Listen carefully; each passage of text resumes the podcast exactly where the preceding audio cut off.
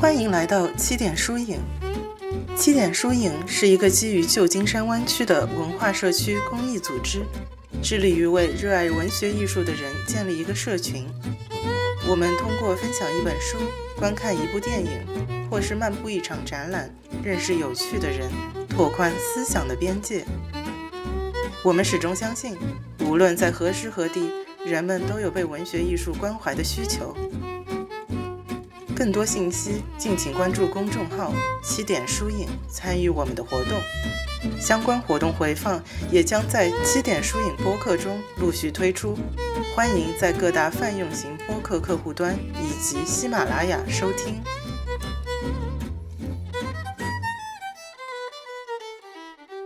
重读是七点书影组织的读书会，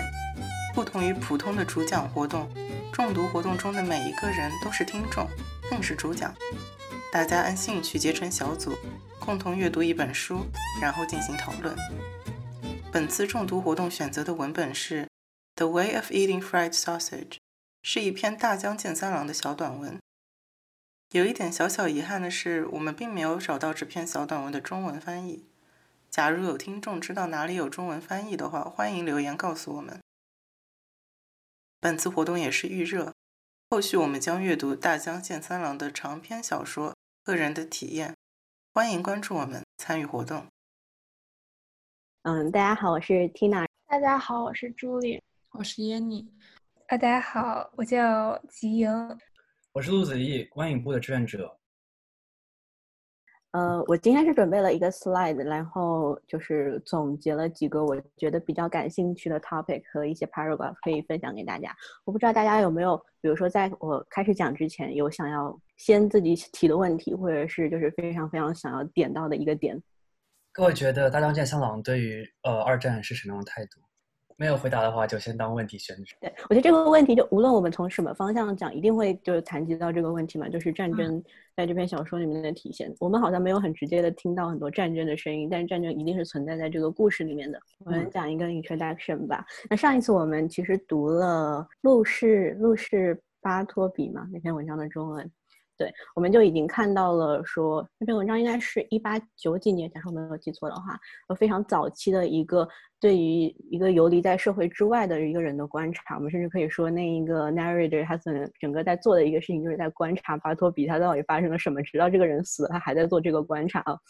那呃，那是一个就是。Characterized for loneliness and isolation。然后他的一个呃，他自己有一个名言，就是 I would prefer not to。就是我们上次也讨论过这一个问题嘛。那今天我们碰到的这一个叫兵卫，是兵卫对吧？他的中文的汉字应该写法是兵卫的这一位叔叔。那他也是一个被反复提及到，说是 maintain his silence and indicate his refusal。的这么一个角色，那我们可以就想一想，说为什么会在这两个应该基本上没有任何关联，我们甚至都怀疑说很有可能大江健三郎绝对是没有读过那一篇文章的这么一个人，为什么他会对这样的一个游离在社会之外的人很感兴趣？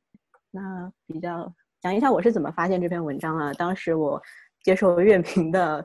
邀请，一定要找一篇大江健三郎的短篇文章，那我就在。他为数不多的翻译，其实他的翻译的作品，如果是中文的话，更加的难找。那英文的要稍微好找一点。我找到了这一篇，它的 title 就比较奇怪，非常非常的奇怪，叫做《Way of Eating Fried Sausage》。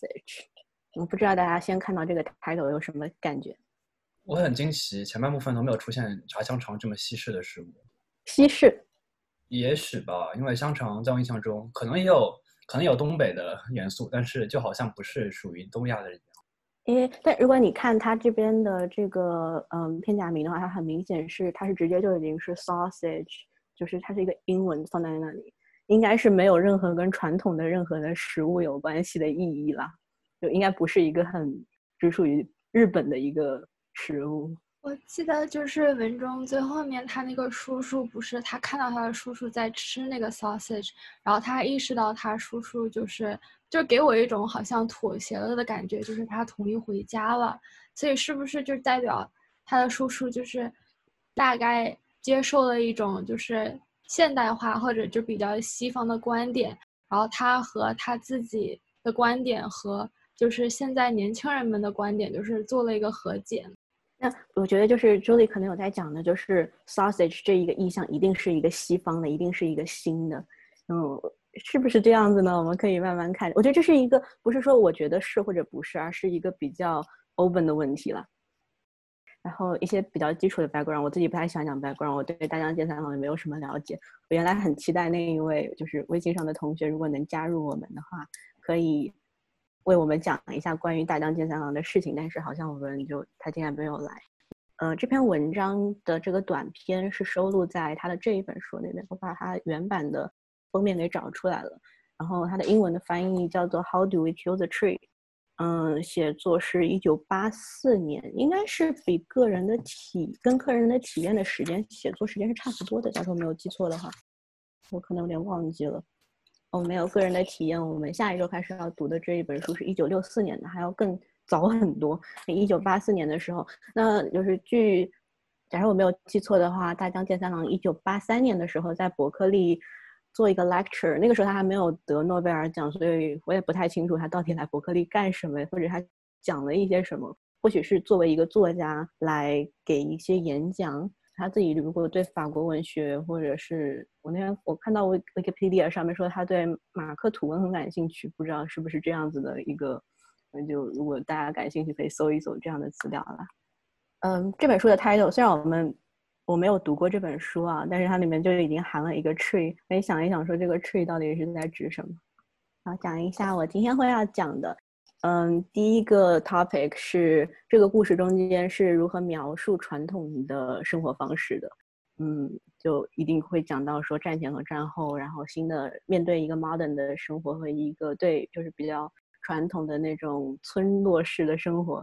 的一个挑战了。那第二个 topic 是。就是我们讲，如果我们去研究文学，最重要的就是看语言在这个小说里面是怎么描述的。那后面的两个 topic 是我希望能够从通过和鲁迅的一篇小说叫《孤独者》，应该是《彷徨》里的一篇文的一篇小说进行一个比较，然后就针对下面两个 topic 进行一个讨论。一个 topic 叫做 Inheritance of Loneliness，就如果你们知道有一个人叫。Andrew F. Jones 的话，你们一定读过他的这本他的一篇文章，然后讲一下 education 和 the world。education 和 the world 其实对应到我旁边这张照片，就是我觉得还蛮妙的。我想要，比如他所谓的一九五六年是拍摄还是出版？拍摄，其实没有查，就是就如果你知道这个 photographer，他有一张很有名的照片是那个就是一个游行。我原来想用那张照片，但我后来发现这一张也很不错。就是有一群的人往同一个方向走，我等会儿可以给你们看了。就是讲的其实是战后那个日本当地对于就是美国的一个，他他是对对对那一个的 protest，就是那张照片非常的有名。等会我们有机会可以看一下。但是我觉得这一张照片其实展现了另外一种，就是嗯，它上面其实它这个嗯描述写的很清楚，它是一个在雪洞里面，然后一群孩子在那边唱歌，这对应的其实是 education，就是。仗已经打完了，那将来在哪里？将来在孩子的身上，即使在雪洞之中，我们仍然亮起一个光，然后给带着孩子们唱歌，以代表至少对于未来有那么一点点乐观的那种气氛嘛。这是我对于这样的一个这一种图片的理解。其实想起来很讽刺，为什么小孩子总是代表着未来和希望呢？可能对自己太、太、太没有信心了之类的吧。我觉得是很有可能。不过这里边它的台子上的是什么东西？是食物吗？很像哎，看不出来。这个的像素有一点点低。毕竟也不是在北极，会在雪洞里边还是挺奇怪的。所以他们他们张着嘴是在读书吗？还是什么？唱歌。他的他有他的 title，，这张照片是有 title。所以这一个成年人，成年人应该是带着大家唱歌。我想可以反映在我们的书里面，就是。学习的过程是一个成年人带着你，然后你重复成年人说的话。其实唱歌也一样，包括我们文章中有提到的学英文。好吧，目光。我觉得很神奇的一件事情，就是在可能就对于一个研究或者喜欢中国文学的人来说，日本的过去是和森林挂钩的这一件事情，是一件很妙的体验了，是一个很应该说有点很新的感觉。嗯，所以我在这边写的是一般来说就是 city versus 什么 village 啊之类的 countryside，那这边竟然是 versus forest，嗯，当那个 narrator 邀请他那一个 uncle 回家的时候，他也是说愿呃，他也是讲的说他我相信他这一次一定愿意跟我回到森林里去，呃不是回到家乡，不是回到什么，而是回到森林里啊，这很有趣。嗯，这个他可以刚才说，除了说城市和森林的之外，比较重要的一点是关于语言。传统生活在这一篇文章里面短暂的促。短暂的提到，包括比如说什么，他们家里面的人都是一些穿着浴衣，就穿着那个传统服装的人，然后你们村庄里的人比较怎么讲，有一点点蠢。我是在那个，包括它里面有有一些迷信的想法，或者是各种在村庄里面传播的流言，应该说都是在这一篇小说里面传统生活的一个描述啦。那他这边有讲到说，应该是新年的时候啦。新年的时候，他们会去给就是祖先呈上贡品。就是如果大家有研究过这个的话，一个 ritual 的中文应该要怎么讲？祭典。对，对，一个典礼嘛。那比较重要，就一个很有名的、比较经典的一个理论，就是讲说 ritual 它是怎样的，是一个非常 performative 的一个。动作就是当你把这个就是什么，我把这个东西供供奉在那里呀？没有，就是其实我以前研究过 ritual 这个概念，就写论文的时候研究过，就是 ritual as performance，就是用中文讲可能有点难。可是我当时学的就是，比如说你，嗯，就 ritual 不一定是跟就是啊宗教或者就是说一个那种传统相关，它也可以是，比如说你去一个美术馆，然后你就是你遵从里面所有的。所有的规则，比如说你不能碰艺术，你不能怎么怎么着，然后你按照他的那个路线来走，你其实就是在 perform 一个 ritual，因为它你本身是 you conform to all the rules um defined by the institution，然后 and then in yourself when performing the ritual you comply with these um institutional norms，然后就是变成一个一个 performative 的 ritual。对不起，我中文不好。 对。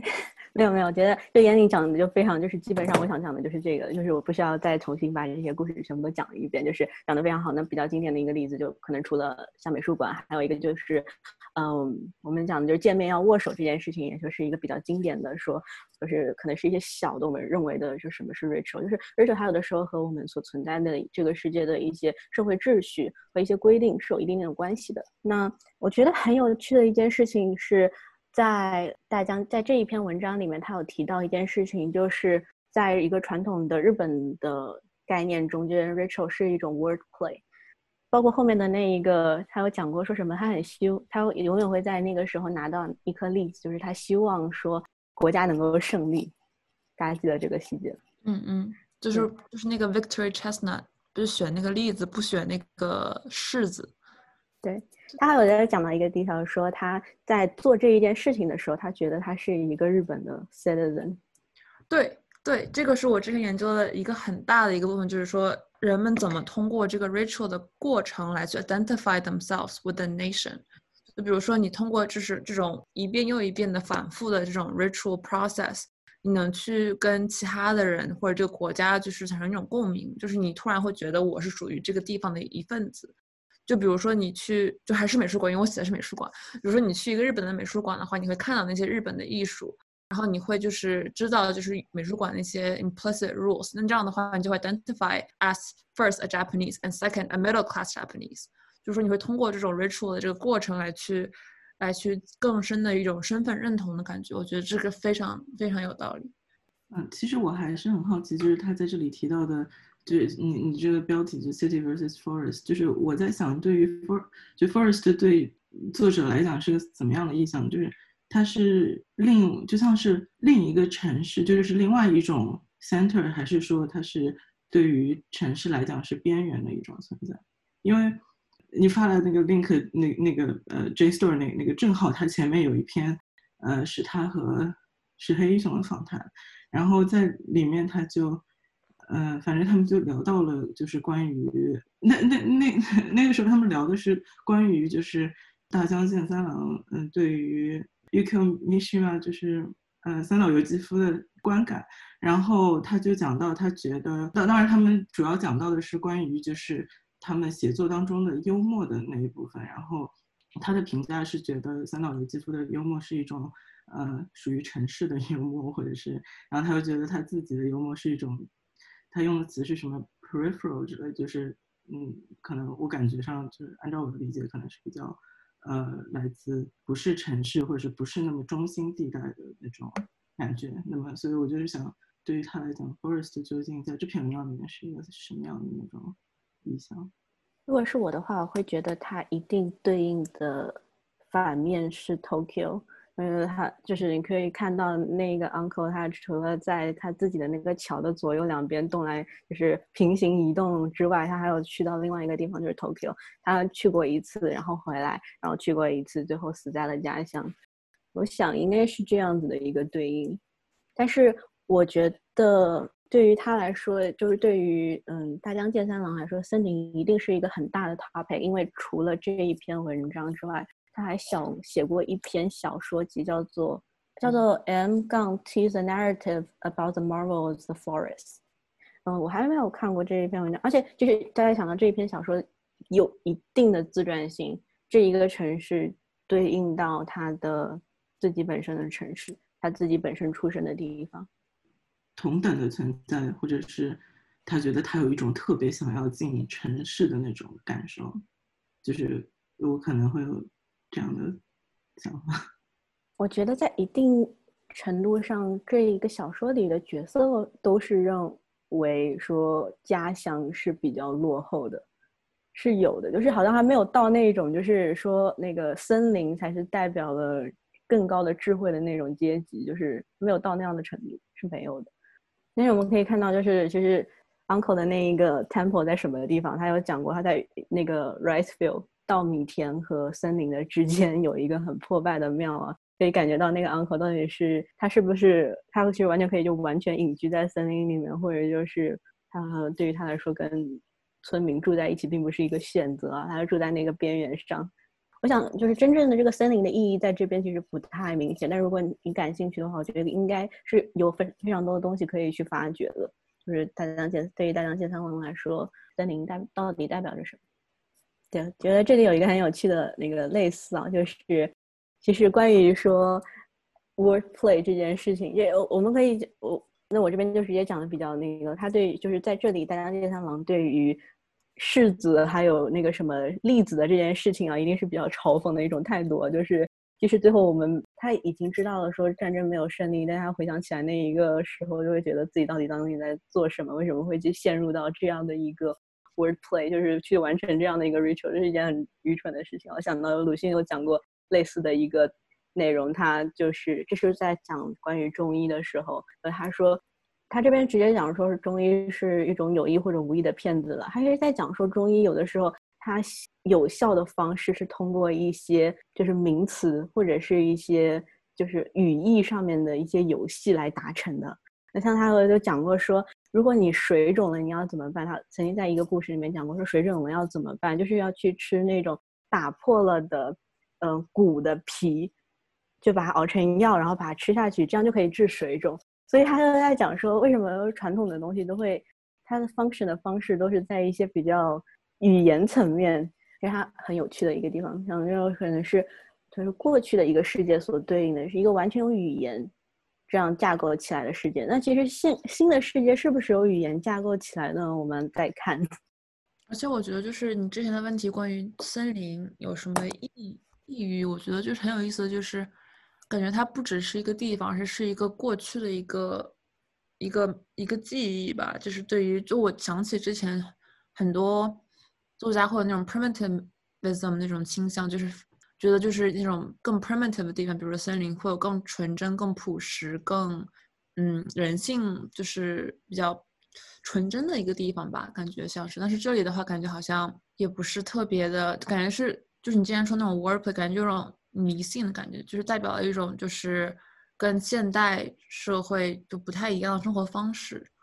那我想，可能对于这个 uncle 来说，就是他所住的这一个村落和森林其实是有距离的。大家没有住在森林里，大家住在村落里面。那这一个没有被村民占据的森林，或许是代表着一些 creativity，或者是任何的我们未知的东西。但是未必是这个村落，这个村落仍然是落后的。也有可能是这个村落就是保留了日本的一些传统在里面，就感觉就是战后包包括包括就是现代化都市化，可能就是会有一些就是日本传统的一些流失，但是在这个村落里面它是保留的。我不知道大家对这个问题怎么想。在这个村落当中是保留的，就也很，我就是很困惑，他对于这件保留这件事情的态度，他究竟是不是认为他是值得就是保留下来的，或者就是他在他就是他有多在意这件事情？就是同样也是那篇 访谈里面讲的，我觉得这些感觉就像是什么游戏的场外信息一样。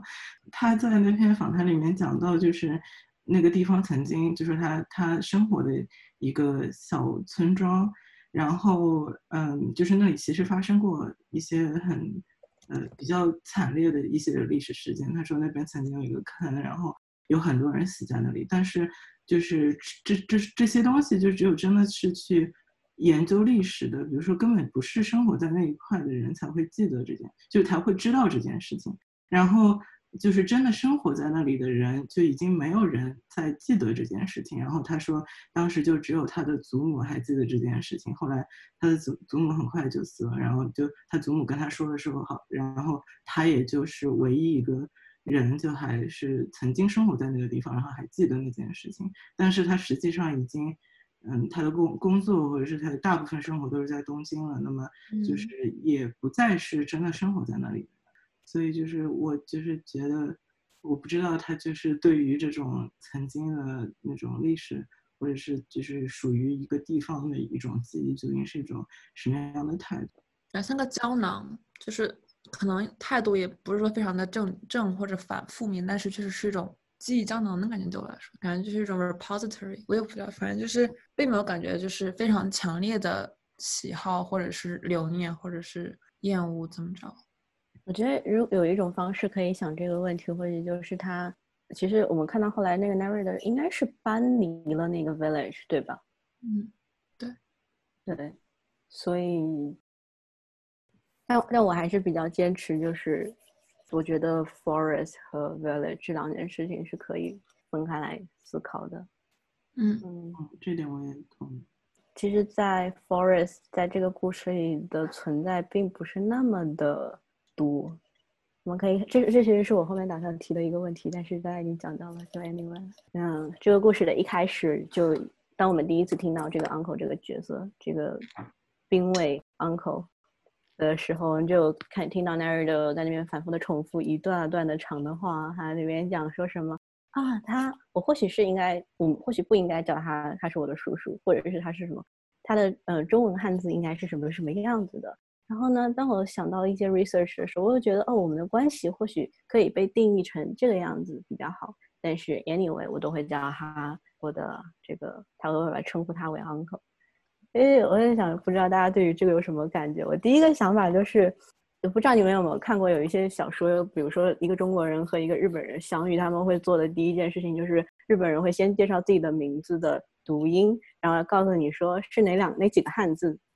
这样子的一个过程，我觉得这个就很妙。就是比如说，一个我们相比较一个中国人和一个美国人，一个中国人只能看懂这个名字的意思，每一个汉字所对应的意思，但是美国人是可以呃可以知道它的读音，但是不知道这个汉字是什么意思。嗯，确实。然后有些时候，就我学日语的时候，看到很多就是汉字，我会理解它的意思，可是我读不出来。但我觉得这里其实就是 uncle 就是 oji 桑，我觉得在这里就跟我们。我们中文里面叫叔叔一样，就那个人可能跟我们并不是血，就是血亲或者是任何关系，比如说叫叔叔，叫叔叔这种感觉，感觉对他来说，这个 h u a 就是 like Q A 有吉桑的感觉，就嗯，就是一个这样一个身份，感觉就是并不是特指的。对，虽然他也说了，就是因为我觉得，因为我觉得他写的时候应该是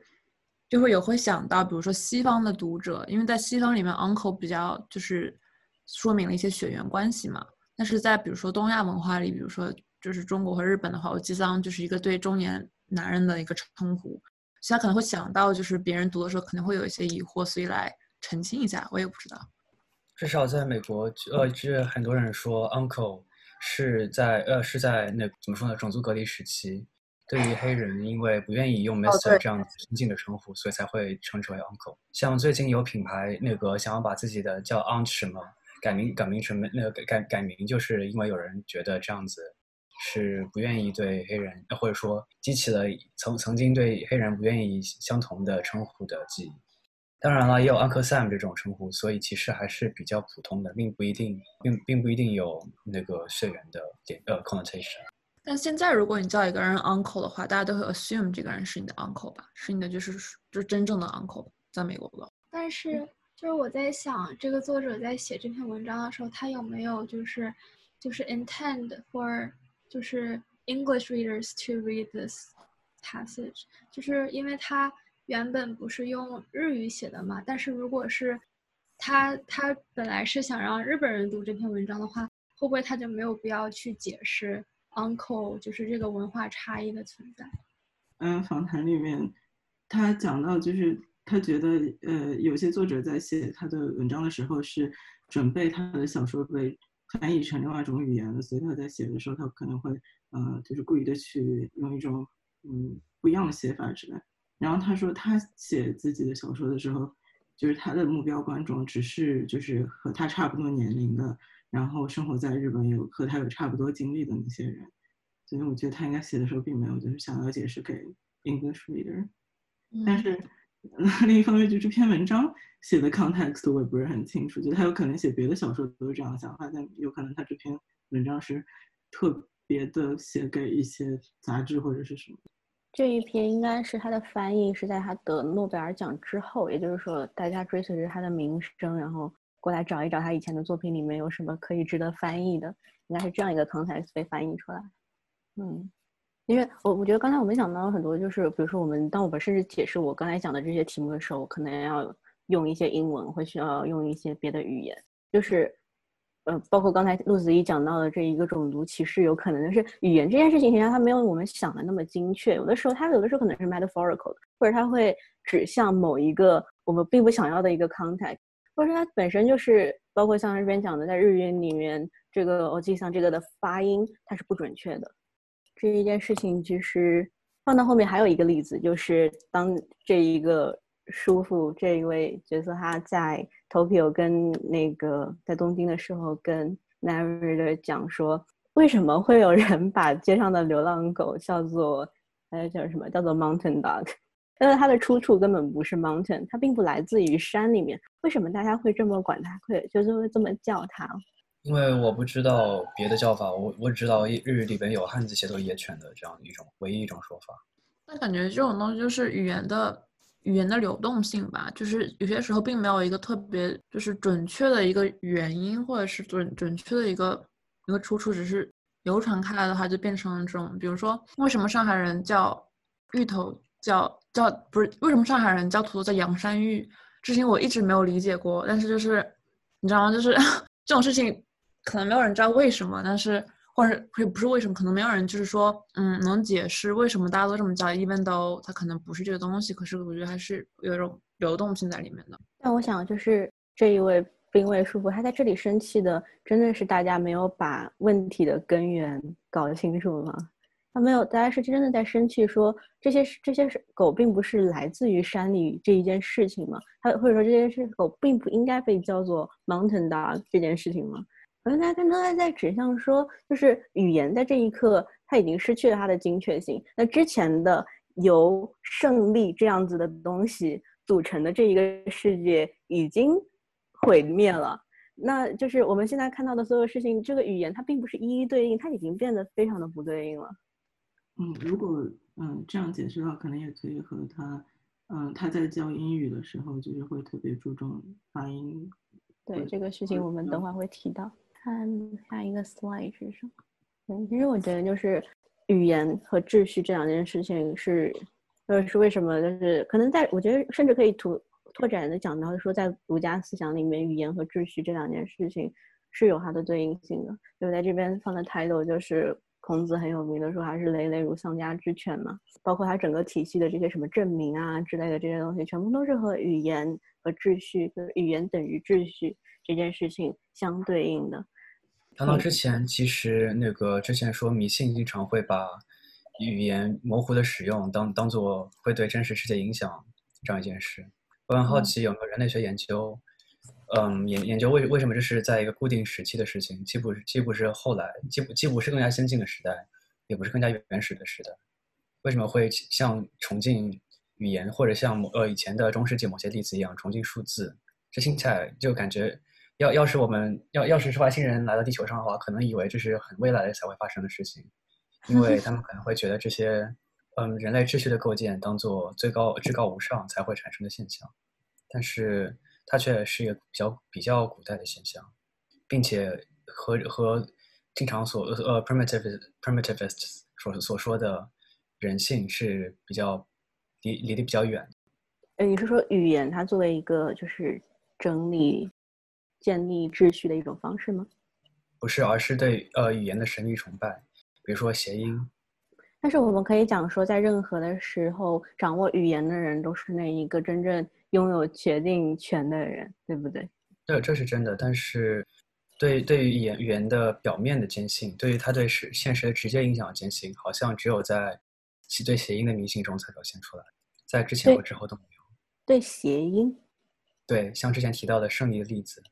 啊，我明白了。这其实就是刚才讲到说，为什么这个世界上很多的 Rachel 都是存存在在一个那个 wordplay 的一种状态里面。因为我们刚才有讲到语言嘛，就是包括我们之前反复已经讲到了他们学英文的这一个故事。因为我看这一段，我第一个想到的是，就是为什么大家在学一个语言的时候，第一个学的就是跟别人打招呼呢？啊，好像我们学一个语言就是为了。很 assume 的一个事情就是我们学语言是为了跟别人交流，是为了把自己的信息传递到给别人，然后别人能把信息的传信息传递给我们。但好像这听起来是一件很奇怪的事情。特别如果你去学一些古古语言，就是或者是那一些只存在在书面的文字，有人知道要怎么用文言文打招呼吗？就好像，呃，或许是可以，但我真的不知道。杜子毅开麦，他他可能知道。不，我只是说接来时这种话，对吧？就是我觉得这是一件很奇怪的事情，我不知道他是否在讽刺这一件事情哦。就是为什么我们学语言第一件事情是学打招呼？那其实学完打招呼就是什么？介绍我的家庭，介绍完我的家庭就开始什么？我准备我下周要去日本旅游这样子的套费。其实我觉得是一件很奇怪的事情。而且在学打招呼的时候。虽然那只大招呼可能语法很复杂，但是我们可能要过好几个月才知道那句话到底是什么意思。在开始的时候只能重复它的发音。我可以感觉到，就是在日文里面，当它的敬语变得过于复杂的时候，你完全不知道后面连的那一串到底是什么意思。感觉现在很多人学语言都是为了实用性嘛，就是所以肯定感觉最简单就是打招呼，然后也挺实用的，就是如果你见到对方的话是一种礼貌吧，你打招呼，而不是直接说。你要说的这种寒暄，我觉得，也就是说，学习的学习的过程和语言本身构建的过程是不一样的。那我们就移到下面，就他讲说，这一位兵卫叔叔他不愿意这么教，他甚至连打招呼，他先开始教大家怎么听那个声音，大家怎么理解这件事情。我突然想到，昨天我们看那个《盗日者》，就是里面那个老师他不教你，就是最基础的什么化学、物理原则，他教你怎么做做核弹。就是 没有这种感觉，但是那个听起来更像是前者，也就是只要实用就可以了。有一堂课很妙，它的名字叫做 Japanese for Knowledge，也就是说，如果你是一个会研，你是一个要研究汉语的人，又要去想去学日文的话，它会有一个简易的方法，可以让你避免掉就是自我介绍啊，我下周要去日本旅游啊，我的家人啊这样子的 topic，然后直奔到如何阅读。我觉得这个这个可能比较对应到你说的我们去造核弹这件事情，或也有可能是两种 city versus forest 的不同方方法论的问题。可能对于原始原社会的而言，呃，语语言是语言是要的工具，但对于这个比较新式的兵卫叔叔而言，语言是一种独立的知识这样一个实体，所以学习它并不是为了学习交流，而只是学习本语言本身而已。就像他学的是数学和禅学。但是他不是为了和别人讨论，或者呃为了别帮别人化解苦难，而只是为了学习而已。我觉得这是我们后面可以提到，就是关于他的这个教育这个问题，或是为什么他去读了，他一开始很想要读，他是读什么来着？Engineering，Science and Engineering 这样子，然后他读完了，然后他很失，他很没有读完，他读到一半很失望，他到底在失望什么？这好像我们还不知道。哎，我想这里就是不管是你刚就包括露丝刚才讲的是一点，就是具对于 communication 的一个拒绝，他就是非常的拒绝。我有一个问题是，就是我至少我在学英语的过程中，我一直觉得其实就原来在国内就是教 How are you 这种课，其实它是没有实际的交流的意义的。我就是我觉得我那个时候学的英语并不能让我和别人交流，但是反倒是学就是标音和 pronunciation，就是和别人交流，才让我真正的学会了使用这门语言。所以就是我反倒觉得好像是比较相反的，就是可能普通他们说的 American Conversation Textbook 教的更多的是书面上的知识，但是会不会 pronunciation 是真正会使用到的？感觉就有一种就是比如说教你，就感觉有点像就是教你这些话怎么说和教你怎么去组构语言这种感觉。就是就算你学会了 Hi How are you，那如果你不知道 Hi 和 Are 这两个。不是你不知道这个 verb 它是放哪里的话是没有用嘛，因为你只会学会这一个。那如果你教会它本质的 fundamentals 的话，是不是可以就是学以后学的更更更快更好？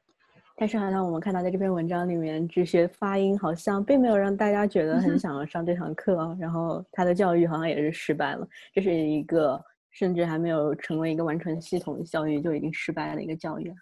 但是也许可以理解，他根本不想教的学生，像他在这段也提到，呃，也许只有只有叙事者才是他唯一的学生，或者他眼中根本没有学生，他只在教而已，教教教给别人，就就和就就就是怎么说，对别人说话和和别人说话之间区别，可能对他而言是，他是属于他是属于对别人说话这一边。嗯，就是我想问一下大家，觉得就是这个叙事者，这个这叙事者和他这个 uncle 的关系到底是什么样子的？你可以分时间段讲，比如说刚开始就还在打仗之前，就是包括什么，比如说可以通过就是那个 Nared 的哥哥还在那边说话，然后 Nared 那个时候其实只是一个旁听的人，一个偷偷的在旁边听的人。然后呢，后来渐渐的他变成他唯一的学生。那到了后来，那个这个 uncle 变得更加的隐居，然后这个 narrator 他有了自己的家庭，我们看到听到后面还有自己的妻子，然后他变成了一个被大家认为说要去照顾这个 uncle 的人。我觉得一开始就是这个 uncle 对来是一种，嗯，一种 wonder，就是他是这个村子里面感觉是，就是最不一样的一个人吧。他就是学了禅学，又学科学，然后又会又又是又当英语老师，感觉就是一个非常，而且他感觉之前就是他感觉就是只有他哥哥才跟他能跟他进行那种深度交流，他就感觉有点点羡慕的感觉，就他也想去跟这个这个 uncle 这个人也去这样交流，可是。对，然后后来就是感觉是，我觉得一开始有种仰慕的感觉的，然后后来，但是后来就是虽然就是这个 uncle 他成为了一个就是流浪汉样子的，就是这种生活方式，但我并没有觉得就是叙事者有有有鄙夷的感觉，还是觉得他在活的不一样，然后应该让别人有这个权利去活的不一样，因为他 uncle 家人一直想要把他就是搞回去嘛，但是我觉得这叙事者感觉就是比较支持这个人他追求自己想要的生活，感觉还是有一种就是那种。不是惺惺相惜吧，就有种有种赏识在里面。嗯，我也觉得，就是对于这一个，好像来说，这是我后面会要提到的一个问题，就是关于继承和教育这两件事情的关系啊，就好像就是我们一定会会有一个人成为那一个能够听懂那个 loneliness 很那个 lonely 的那个一个人的人，然后通过他作为一个途径，我们才能听到这一个故事。这这使得 narrator 被放在一个很特别的地方，就是他其实相比任何的 villager 都要更靠近我们观察的这个对象，这一个 uncle。呃，我下面会开始讲一些就稍微偏离轨道一下，我会讲到鲁迅的一篇文章，叫做《孤独者》。那我觉得大家都是呃说中文的，就是鲁迅的文章越熟越好，越熟越好，就是最好到那种很流利的那种程度了，所以我不介意经常把他们拿出来讲。我先我先放一些扣，就是比较长，我觉得慢慢大家慢慢读，或者是之后再读也没有关系啦。首先，uncle 非常的喜欢小孩，他很愿意跟小孩讲话。我好像不太听到他跟别人讲话。大家说话的两个人，一个是这个叙事者的哥哥，还有一个人就是叙事者。当然叙事者的哥哥渐渐对他失去了兴趣，呃，唯一感兴趣的就是这一个叙事者。他他好像他除了借书之外，应该还有在做一些别的什么事情，我有点不记得了。除了借给 narrator 书。他是有教他什么学吗？就除了英文，他还提到他会对他的羊说话，就对他的羊说话。他呃，去世者有一次在那个房子后面听到他不断的那个骂他的羊傻，中间其他夹杂一些非常有诗意的话。哦，对，我想起来了，就是那那一个关于什么水面是什么 slathering knife 的那一段吗？对，阳呃阳光是射向水面的呃之类的，总总之不是为用来那个割你们的喉咙用的，很奇怪。我觉得这种是可以拿出来讲，这个听起来比较像是一个公案这样子的故事，就是一些人在讲一些很奇怪的话，然后好像是有一些在指一些意义，然后我们不大好把这个意义直接讲出来，因为讲出来就已经破坏了这个公案存在的意义啊。那包括后面说，嗯，后面还有一个细节就是那个 uncle 跟应该是跟他的妻子说，跟 Nared 的妻子说，你一定要让这一个人继续写作，继续做他苦行的事情。嗯，就是一件很好的事情。就是其实后来 uncle 也不太跟去世者说话，好像有一次他们约出去吃饭，然后就是那个 uncle 什么也话也没有说，然后就吃完了这顿饭啊，是这样的一个故事。我想到说，在鲁迅的这一篇小说，它的名字叫《孤独者》里面的这一个角色，他也是一个在他的村庄里面非常非常就是外围的那么一个人物，你知道，就是。村里面没有人理解他，甚至甚至他的他的那个行为可以很像那一个就是孔乙己。嗯，我觉得孔乙己他他是那种被排挤，就是孔乙己他并不是一个行为很奇怪的人。大家喜欢，大家讨厌他是出于别的原因。但是这里面这一个叫做魏连书的这一位，他是真的是一个很奇怪的人。那我们作为后面的读者，我们作为读者，我们知道说他曾经嗯读过西洋的东西，他自己的整个想法和村里的人已经不一样了，这是他被孤立，这是他很异化的一个原因啊。但是我们听过通过这个鲁迅的 narrator，他他其实有一个名字叫做申飞，这是鲁迅的自己的一个笔名。嗯，我们可以讲说，这两个人关系会用自己的笔名当做自己的一个 narrator，是一个非常把自己带入在这个故事里的行为了。它里面有讲到说，这个连叔他是非常非常喜欢小孩的，他非常愿意的去，他非常愿意去帮助小孩，跟小孩说话，跟他交流。那这是左边的这一个，就是讲说。他不太喜欢村里面其他人，虽然很不喜欢自己的房东，那个房东他觉得很很讨厌，但是他很喜欢房东家的孩子，他经常想跟房东家的孩子玩。那右边的这边就是他这个威廉叔和他 narrator 的一个对话，他说孩子总是好的，他们全是天真。然后呢，那个 narrator 就说啊，好像没有吧，应该也不是这样子吧。然后如果听到后面听到威廉叔说那个孩子为什么他好，因为他没有真正的坏。他说。中国还有希望的话，就一定是在于这一点，就是在于孩子他并不是真正坏的，那成年人都是坏的，是这个意思。那后面的话是他再一次讲到，还是在讲说为什么现在的小孩都坏？就是他说为什么我在街上看到有小孩，他竟然会拿着他说拿着一片芦叶指着我倒杀，说这个小孩子甚至还不能走路，他为什么已经这么坏了呢？这是威廉叔说的。然后这个时候 n a r r a 又说啊，那是环境教坏他的。然后那个 n a r r a 立刻就意识到自己好像已经陷入了一个陷阱，就在讲说他之前怎么怎么之前我我跟你讲过是怎么怎么怎么怎么样。所以所以标题那句话是从哪里来？哦，这个我忘记讲了，谢谢你提醒我。嗯，这这一句标题的这句话是来自鲁迅的一篇文章，叫做《我们现在怎样做父亲》。大家听一下，我们现在怎样做父亲？为什么现在放在这么前的一个位置？就是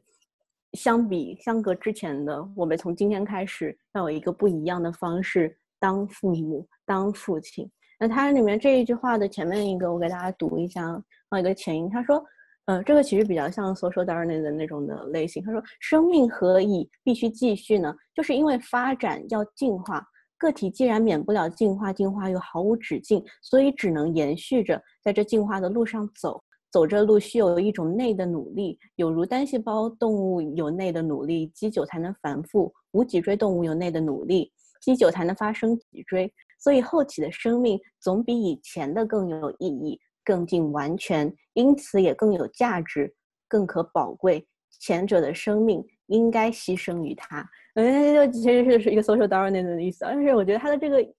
他的那个 perspective 很奇怪，他是作为一个一定会被牺牲掉的前者口气在跟大家说，虽然我们这一辈一定会被牺牲掉，但是未来是好的，因为所有的事情一定是一种进化的方式，就是未来。然后里面讲说，后期的生命总比以前的更有意义、更近完全。我觉得这件这个想法是可以放在这个 content 里面去想的。呃，包括为什么这个 uncle 他讨厌村里面的人，他对其他村里面的人都不是很感兴趣，但是好像唯一感兴趣的是小孩，或者是后来成为一个作家的这个 narrator。没有 comment。别小孩很有兴趣也不一定吧，毕竟像刚才说的，他那些他上的课大家也不想。呃，我是觉得他的那一个，就是他的，我我想应该有很多种讲法，就是有些人可能会觉得说他在英文课里面讲就只讲发音这件事情是他自己的一个态度，但是对我来说这是一个教育，这是一个就是他觉得我们应该要 avoid language as a level of 嗯 communication，我不知道是 另有另外一种方式来处理 language 这件事情。这是我觉得的，就是他只用发，他他只在课上教发音的含义。这么想的话，好像他对于孩子的关注好像又少了一分，都重点是语言本身，而并不是教育的。为什么你会这么觉得？他他肯定是有一个教育的对象。没有啊，既然大家都不想听，他还不停的说的话呢？那我们好像没有听到在在文中有说什么，他他很讨厌。他有没有讲到他很讨厌那个植物，或者没有他说他很不想去当这件事情？因为我觉得，在一个小村庄里面教英语到底是一种什么样的意义？这并不是所有人都会用到这个东西。我想要说，村庄里的村村庄的孩子会留在村庄的话，哎，其实这个这指明说，这个村庄的孩子不会再留在村庄，村庄的孩子在学英文，他们会离开，他们会去东京，他们不会回到森林里去。就是全全国教育的普及的一种显示。它会不会代表二战之后，就是美国文化就是对日本的输出，就是导致在偏僻的地方它也有这个英文？啊，我觉得也显示说，就是日本政府觉得学英语是非常必要的，然后必要到就算村庄的人也要学英语。我觉得这肯定不是就是村庄自己说我们来上个英语课吧，感觉像是刚才是村庄是去。遵从于比如说一些教育的基准和一些就是国家或者省或者市定的一些课程，让他们遵从这个去教，所以我觉得是一种感觉是普及化的感觉。我觉得可以，因因为我们在想到后面他有在 reflect 这件事情，他有在说，好像这个 uncle 教的东西并没有帮助到我的发音，我仍然没有办法很好的读出 Berkeley 这个词。对他有说，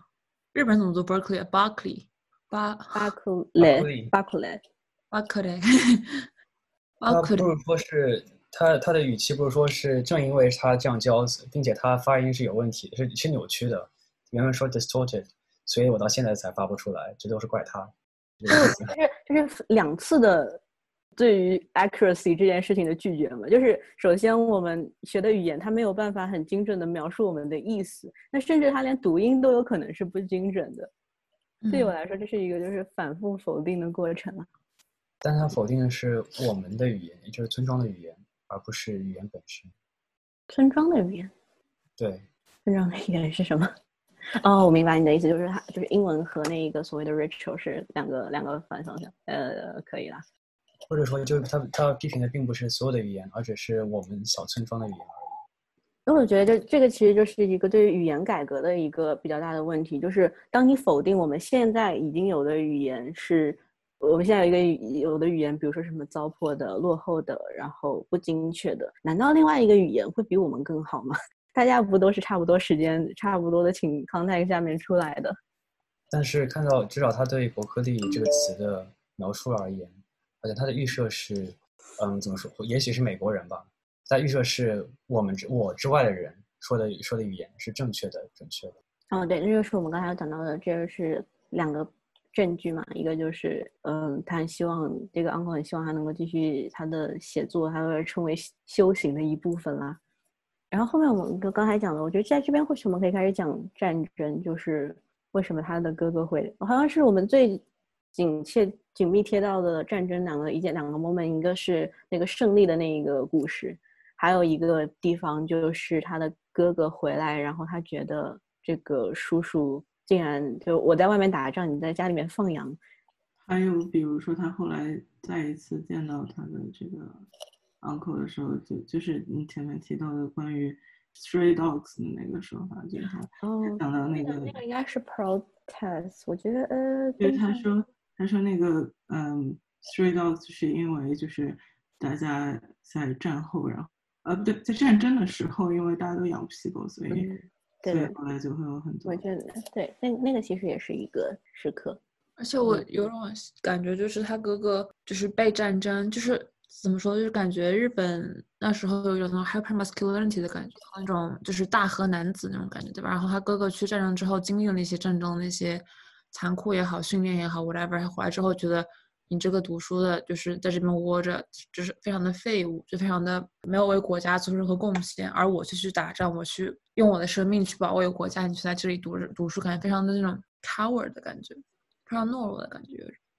那大家看那个，大家那个贾科梅提的那个那个狗，大家看过吗？那个雕塑。但是这个群里面没法发照片，可以发到微信群里面。嗯，可以啊，可以啊，有点像那种感觉。我们经常在微信群里面补充的内容。好的，把这个发一下。那肉说的并不是放羊，他说是和羊说话，所以其实也是他那么异常。毕竟，即使我们可能也会觉得对羊说话是件比较奇 Going 怪的对，但我们对狗说话，大家觉得没问题。就是 就是你养狗的话就，哦和狗狗和狗狗，就是你会和它狗对它说话，但是大家觉得哦，it's perfectly normal。我觉得很奇怪。你看他这边用的一个词是 conversational partner，嗯，就是说明其实真的有一种就是好像他只能跟他的 brother 对话，就如果不是他的哥哥的话，那就只能变成了 narrator。嗯，所以我觉我觉得我刚才那个想法还是站得住脚的。然后继续回到刚才那一个，就是关于 inherits long loneliness，我未必觉得这个非常的站得住脚，因为在这篇文章里面好像并没有讲到那么多。但是我觉得如果往这个方向想，会是一件很有趣的事情啊。那在鲁迅的这个《孤独者》里面，最后我们可以这个威廉说，他曾经有讲过，说他和他的奶奶是同样的孤独，是奶奶吧？他的祖母是同样的孤独。那他的祖母其实，嗯。我将是继承了，就是他说什么，我我虽然没有分得他的血液，但是仍然会继承他的运命。就不仅其实是这种 generational 的一个继承，这这种一种孤独的继承，在另外一面，当他和当这个威廉叔和 narrator 说话的时候，他有跟他说说，你现在对我的意见就是我现在对他的意见。就是鲁迅很喜欢用这一种，就是可能前面一个的主语和后面的那一个主语，就是。就是主谓宾，就是他们的宾语又在第二个部分变成了它的主语，就变成一个这样很连贯式的，就是这样的一个连续，然后转一下，然后再连续这样往前进的这样的一个语式啊。这其实是对我来说是一个非常象征的一种继承，就是从 A 到 B，从 B 到 C 这样子的一个过程。那我不花太多时间在鲁迅身上了。我们在最后一幕看到了，呃，这个 narrator 他又开。开始吃东西，然后吃东西的这一个 scene 其实是一开始的啦。其实我觉得这种写法非常鲁迅，就是鲁迅在《孤独者》里面也是，他的开头是一个葬礼，结束是一个葬礼。呃，当然我觉得就是这种首尾呼应，那我们中国讲就是首尾呼应嘛，就是也不用说非常太当回事，但是我觉得是可以这么想的。其实我对他这个 “hey hey” 这这个用法，觉得。就不是特别特别的理解吧，可能就是他，我在想他黑黑的那个部分是不是对应的陆子怡刚才有提到过的，就是那个 uncle 在他他偷听到他的 uncle 在跟他的羊说话的那一段，嗯嗯，就是前面那个 hey 就是在 question 你自己，就是 hey 你在干嘛，然后觉得 hey 就是警告自己不要这么做的，但是又不是不是非常对，感觉我就是他这里你这里写的这个就是。There are times when the gut gestures of this middle-aged body and soul still repeat that of Uncle Hyoe, and then I say, "Hey, hey." 就是他是他他就感觉是不想让自己身上有 Uncle Hyoe 的影子，感觉在告诫自己就不要这样。真的吗？其实我刚才听到朱莉也是这么读的，就是告诫说我不要再跟 Uncle 成为同样的人。这是我第二次听到这个讲法，我觉得很神奇。你们可以再讲一讲吗？ 就感觉这样就有点反驳了我之前的说，我我之前不是说他有点尊敬和那种赏识嘛？那现在他这样子感觉又不是那种尊敬和赏识，感觉就是 like yeah that's cool but I don't wanna be him 那种感觉。嗯，有趣。所以你会想说，哦，他这个回忆过去是一个，就是说我现在在在做一件其实比较无聊的事情，然后突然想起来，好像之前我有就吃东西这件事情，我能能让我想到另外一个人，所以我短暂的思绪漂移了一下，想到了过去的那一个人，然后我又回到了现实世界，这样子的感觉，有趣。因为他吃东西的时候也是，他说他经常吃的狼吞虎咽，但是他当他坐在伯克利的时候，他突然发现，就是他开始 savor each bite。然后最后他看到他的 uncle 吃 sausage，就是 savoring each bite，我觉得就是，然后他又就是回想到现在说，哦，就是他短暂的 savor 了一下，然后又马上告诉自己，哦，我不要那么吃，我要继续狼吞虎咽的吃东西。我感觉是，但是在这个结局里面，他好像是仍然在就是讲 savor each bite 的内容，对吧？有有更多的想法吗？我看到后面还有，其实我还很好奇，这个翻译原文到底是什么？因为还和黑这这个在英文里的用法显然太不一样，不太清楚。它的日文并没有那么好找到。我可能猜测是哎哎了吧？我觉得日日语里面有太多这种类似的词汇，很难讲。嗯。因为我是觉得，对我，我先讲我自己的想法，就是我是觉得他最后去模仿他的这个行为，就是一种，就对我来说是 inherits loneliness 的那样的一个方向。他并不是说他永远以后就变成了他叔叔这样一个人，而是就是至少是认可的一个态度。所以今天当朱迪跟我说是一个反驳的态度的时候，把我震惊一下，说，哦，我觉得其实也未必错了。我觉得也未必是错，因为他不可能完全成为他叔叔那样的人，他不可能是成为那一个站在就是什么新宿车站门口的一个僧人的那样的形象。我觉得这个其实也很妙，我们的话可以聊一聊。对，嗯，我比较把它把这一段进行比较的其实是鲁迅的《孤独者》的一个结局，就是嗯，最后威廉叔死掉了，然后呢。Narrator 他作为一个旁观者，他最后其实他去了他的葬礼。当他从葬礼走出来的时候，他也渐渐的变成了一个孤独者，明白吗？因为我们看到他后面说，他像是一头受伤的狼在呃深夜的旷野中嚎叫。然后最后他又说，呃，坦然的在潮湿的石路上走，月光底下，呃，月光这件事情在鲁迅的小说里面就代表着是。再可能就对应到我们今天读的这个小说里面有提到过，大家都觉得那个 uncle 是一个 mental disorder。那其实，在鲁迅的小说里面，就是月光对应 mental disorder。如果大家记得《狂人日记》，《狂人日记》的正文的第一句话说是“今晚好美的月光”这样子的话，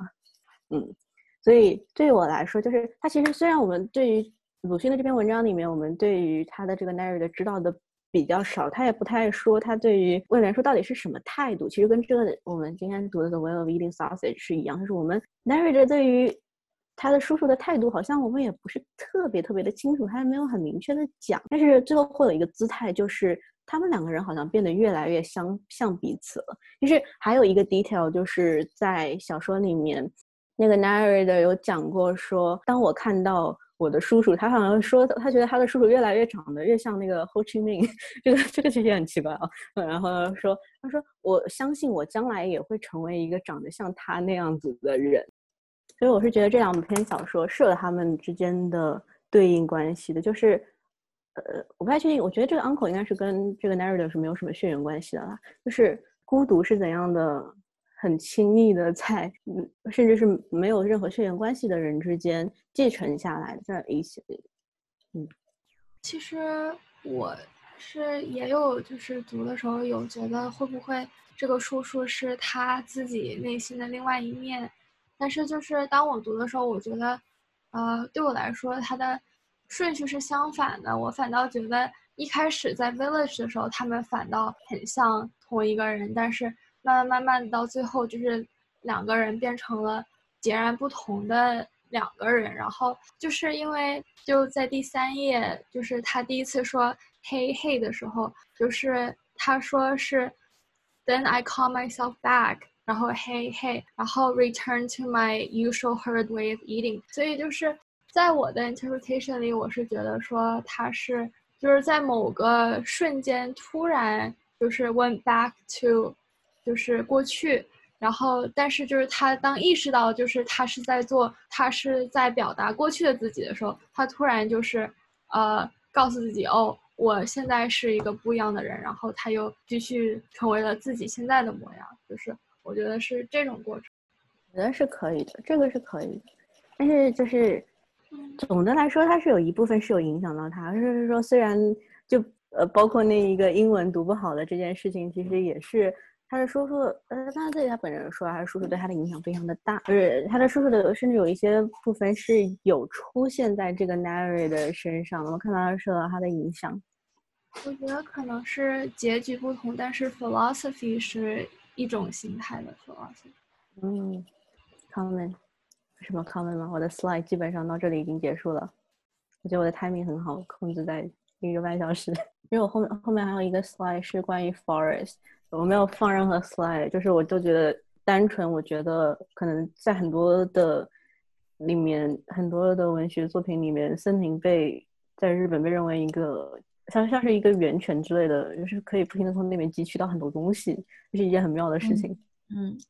但是我觉得就是我其实我觉得日本就是动漫也好，然后电影也好，其实在森林里面的还蛮多的，就是感觉日本它这个地形就很多山很多森林，然后这个森林。就是一方面是你之前说汲取，就是汲取能量，也可能呢，也有可能是一个非常危险的地方。嗯，哦，或许是否是这个岛屿最后还有就是未被城市占领，就是是唯一神秘的地方，就是对，就那种 primitive 那种 mystical 那种感觉，有一种就城就城市化还没有够到的地方。嗯，不过在我想象中的日本森林，好像经常会有台阶和神社这样的存在。虽然虽然呃虽虽然并非怎么说现代，但也并非完全原始，而是因为我在想人类加上去的重新在。就是为什么我经常看到那种 image，就是后面是森林，前面是一个寺庙或者是一个神社，然后外面就是人类居住的地方。所以我在想说，可能神社啊。呃，寺庙宗教是不是就是他们之间的一个 boundary，或者就是一个能够沟通的地方？就是我们想说 ritual 啊，或者是一些这种的方式也是这样吗？就是在在那个 ritual 的那个 space 里面，就是一一面是人类的世界，一面是神明的世界那样子的分离。我觉得是有可能的，因为毕竟日本的神道就 Shinto Shintoism，它就是本来就是基于自然嘛，基于就是大自然，基于森林这种这种自然的地方，然后。里面会有神明居住的感觉，然后其实很多就是，比如说就是动漫来说吧，就是他们所谓的魔法，就是汲取其实自然里面的这种这种能量。我觉得就是跟日本人对于自然是有一种就是敬佩的，因为毕竟他们本土的那个宗教是源于自然嘛。然后后来虽虽然跟佛教混了混，但是还是对自然的这种敬畏感还是存在的。而且他应该可能见过神社的里边那个日圣门，红色的门。小区理论上应该是连接神神呃神市和俗世的通道。嗯，有趣。嗯，当然大家也应该知道吧，就是什么对自然敬畏，很大程度上也是对自然灾害的。对 forest 有什么 common？我不知道是是否有，因为我还没有读过这本书，就是 A Personal Matter，不知道占领。如果这一件事森林对大洋界三郎来说是一件很重要的事情的话，不知道能否在里面。能够找到一些，我觉得可能是我们之后几个星期读这本书的是一个线索。嗯，啊，最后一个 slide 我觉得就比较那个，就比较 random 的一个东西，就是为什么是羊？我就给他讲一讲他放羊的这件事情吧。呃，羊很神奇，就是，嗯，羊这个东西真的很神奇。就我还记得之前那个村上春树的那个叫什么？就 wild sheep sheep sheep，我跟你想的是同一个 wild sheep，就为什么是羊呢？我跟你想的同一个同一件事情啊，对，你要讲一讲那个 wild sheep chase 吗？哦，你看到就是这个哦，我没有看到这个，这是中文的版本。对，就是我之前读 wild sheep chase，他们就整篇都在追一个羊，但是我也不是很理解，就感觉羊这个东西在日本好像有种神秘感。其实我个人的感觉，我个人的感觉，虽然我不知道这个到底是，就是是什么样的感觉，就是那种，而且就是很多日本的那个名，就是日本电影名都会有提字机，就是羊这个存在。就之前看了一个名一个电影跟羊完全没有任何关系，可是那个电影的名字里有什么什么羊，我觉得很神奇，都不太知道羊这个寓意到底是什么。而且我在想，那个羊很有可能是就是一些西方宗教影响下那种恶魔的感觉吗？我我不清楚，我不太清楚，因为我真的对西方宗教没有特别多的了解，就是感觉就是一个动物驮着一些书，这个形象听起来比较啊，就是那种 Virgin Lamb 的感觉，就是西方宗教，就是基督教里面那个羊，不是那个一个 offering，但我不知道这个跟它什么。或许它就只是一个中国的里面就佛或者佛教里面之类的比较多的什么牛啊马呀之类的这种的一个变形，然后在 日本它的版本是羊，我觉得是，大家听起来都是很 religious 的动物。对，下次可以创一个教室，一个那个叫什么鳄鱼驮书这种故事，羊驮着书。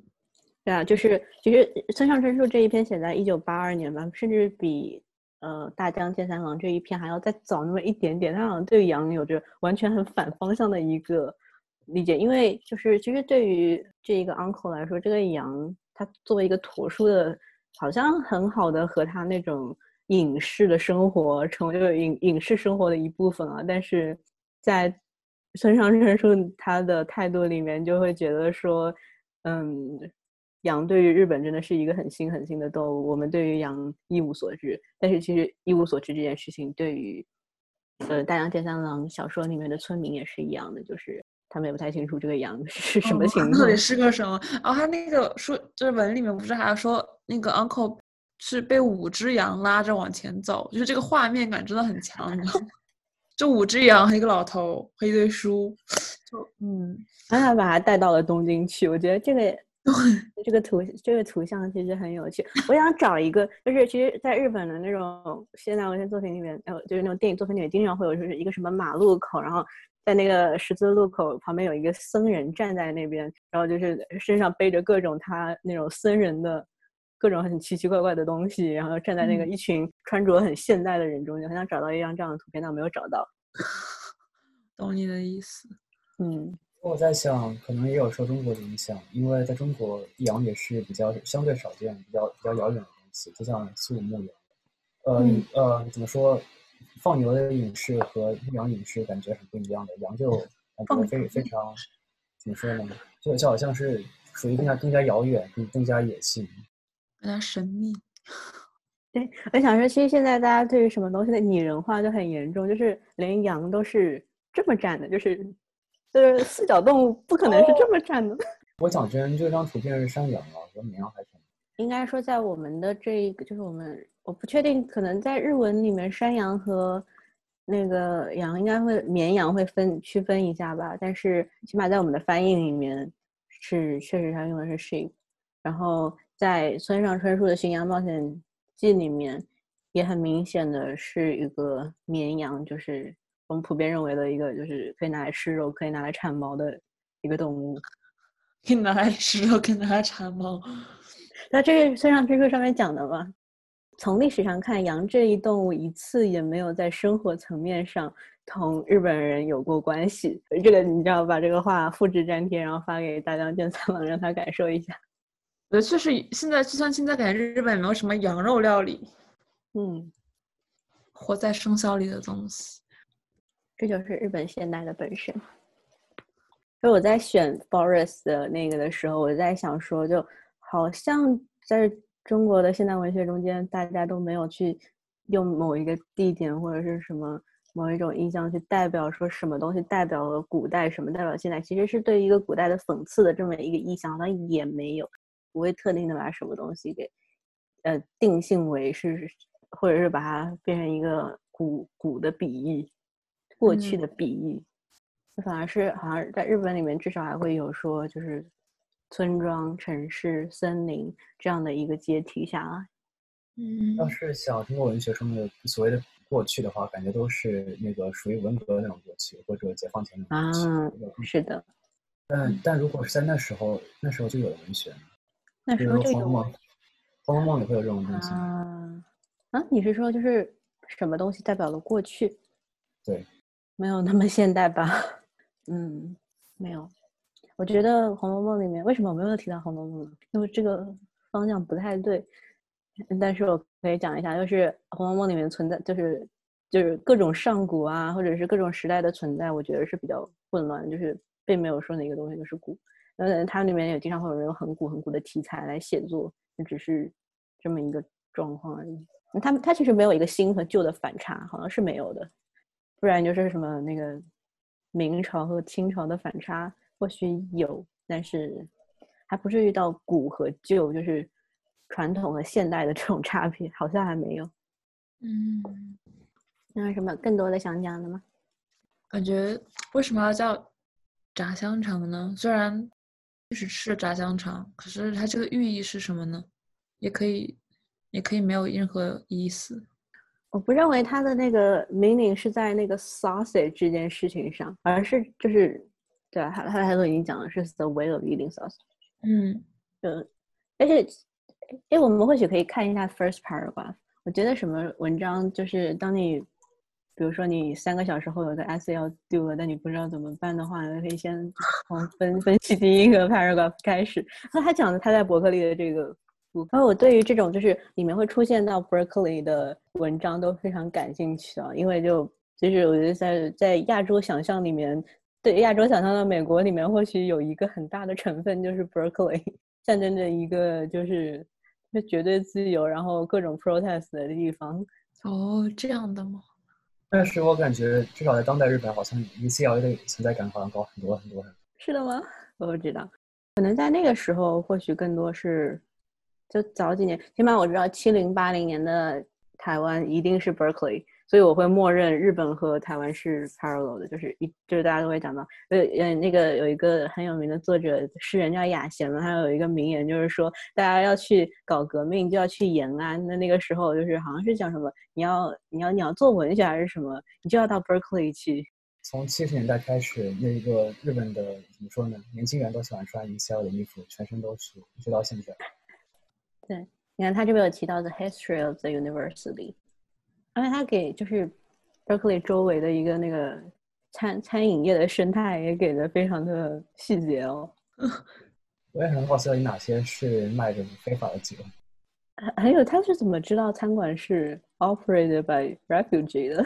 那他他是不后面有讲说他的，他有他已经有一个意识到，就是他的所有的食物是从各个各个地方。过来的，并没有哪一个是真正 local to America 的。我不知道是不是在嘲笑 America，就是什么也没有。那也不至于吧，continental 不是吗？好吧。而且作为日本的话，嘲笑另外一个移民国家好像也没有什么。我想，我想他应该是比较亲美的那种作者，所以我可能是讲讲讲嘲笑一下，就是想想到他比较受影响的什么法国作家呀，或者一些美国作家呀，呃，感觉他是应该比较亲美的那一种。其实对我来说，这个开头和这个结尾写的。并不是很妙了，就是他可能就是以他现在所处的一个环境，然后呢，他做的某一个行为，然后开始发乱，然后讲出这样一个回忆性的故事，然后再回来。对我来说，并不是一个写的很妙的写法，但是就尊敬。relatable 的，就是感觉我经常自己会，比如说干什么事情，突然想到以前，比如说小时候的事情什么的，还是会注意到一些 influence，就是还还蛮贴近一个人的那种 thought process 吧，可能是。比较比较基础的一个想法，还有什么想讲的吗？可以可以不一定要是，比如说 first paragraph，我只是觉得就是，我有一种感觉说，就是虽然好像不是特别的 explicit，但就是 uncle 和其他人的态度就是都有直接的被呃 World War Two 就是影响，就是我觉得好像。嗯，就是我在怀疑会不会就是这个 uncle 跟其他。就是社会的脱节，是因为他们对战争的想法不一样。会不会大部分日本人都是 pro war，但其实他他的 uncle 是比较就是 love and peace 这种。我没有听到关于这个细节，我好我们好像没有听到 uncle 对于战争的态度。给我的感觉是，就是他周围的所有人都是就是非常 supportive of war，但是他的 uncle 就是。拿出了就是在战争前读的东西，就是说，其实，在战争期间他是不应该读这些 academic 上的东西，就是而且他没有参与战争这一点，就是给我的感觉是他的 uncle 其实不是很在意这个 war effort。那他没有去去打仗，是因为他有肺结核。对，对，但是我还是觉得他比较 detached。嗯，我也觉得。其实我觉得就是有的时候想到一些就是比较 lonely 的角色，但好像就没有任何原因就很 lonely。就包括我们上一次读的那个巴托比，就是好像没有任何原因，他就很 lonely。他可能是某一个社会的情情境所造成他的 lonely，但好像他如果被放到另外一个情境里面，他也是会会是 lonely 的那一个人。就感觉他就跟那种普通的民众是不一样的。就普通的民众，比如说我们之前看到他是那个例子什么，他们会 buy into this kind of performed performed rituals，但是这个 uncle 他却不会，就是他感觉自己不能 identify with 比较正常的那种。不是正常，就是大家大家所所做的一些事情，他他自己觉得自己不能 identify，包括我觉得就是这种 war effort 什么的感觉，就是因为无法无法认同，然后无法让自己也去做，所以觉得自己，所以就显显出他很 lonely，因为他思想上跟他们不在一个频道，我觉得，嗯，是的，我们基本上可以感觉他没有认同任何的人，包括他在街上看到学生。搞抗议，他好像也不是很认同，因为他好像不认同任何存在的那种，他好像不认同就是他的一个状态。比起不认同，不如说是不关心吧。我在想的是，日本的宗教其实，在战争中的，嗯，怎么说呢？角色好像很有趣。至少神道教在某些程度上是支持战争的，但是禅宗理论上，而这个而这个那个因为叔叔也是修行禅宗。我我有点不太记得是我记错了还是什么，他好像有说过他想要到，他确实他有到那个抗议的人里面想尝试跟那个学生对话，然后人家好像就踢了他一脚还是什么什么什么之类的，他被打了。对，对，这个其实也是被我列为，就是他其实是想要跟后面的人说，他其实并不是一个完全就是不想要跟任何人沟通的那样的一个状态。对他其实去城市就是想要为了传传播他的想法，就是这是我的感觉。不然他为什么就如果做一个 recluse，不是在村庄里做更好？嗯，而且假设我没有记错的话，有一个细节是讲说，他好像就是他站在那边就是一个就是。给予别人教义和那个的一种方式，他的他的好像整个传教的方式都是不建立在语言里的。呃，但因为他在那一个学生抗议的活动中间是尝试着跟学生们去交流，但是会觉得就是好像这样子的比较似乎掌握智慧的人是会试图跟下一代的人交流的，但是总的来说下一代是很难。然后我们一般看到的结局都是没有成功。然后在某一个时间点，他放弃了。就是男主不是说，就是那个叙事者不是说，他有一次突然觉得现在就是可以把他带回去的时候嘛？对，就突然感觉 uncle 就放弃了。对我来说，就是这个主就是 narrator 和这个 uncle 他们之间完全能够，就是那个 narrator 已经能够完全理解那个 uncle 的行为的这一个部分，对我来说也是他们两个人非常重合，就是重合的一个部分。嗯，然后他最后回到了村庄里面。嗯。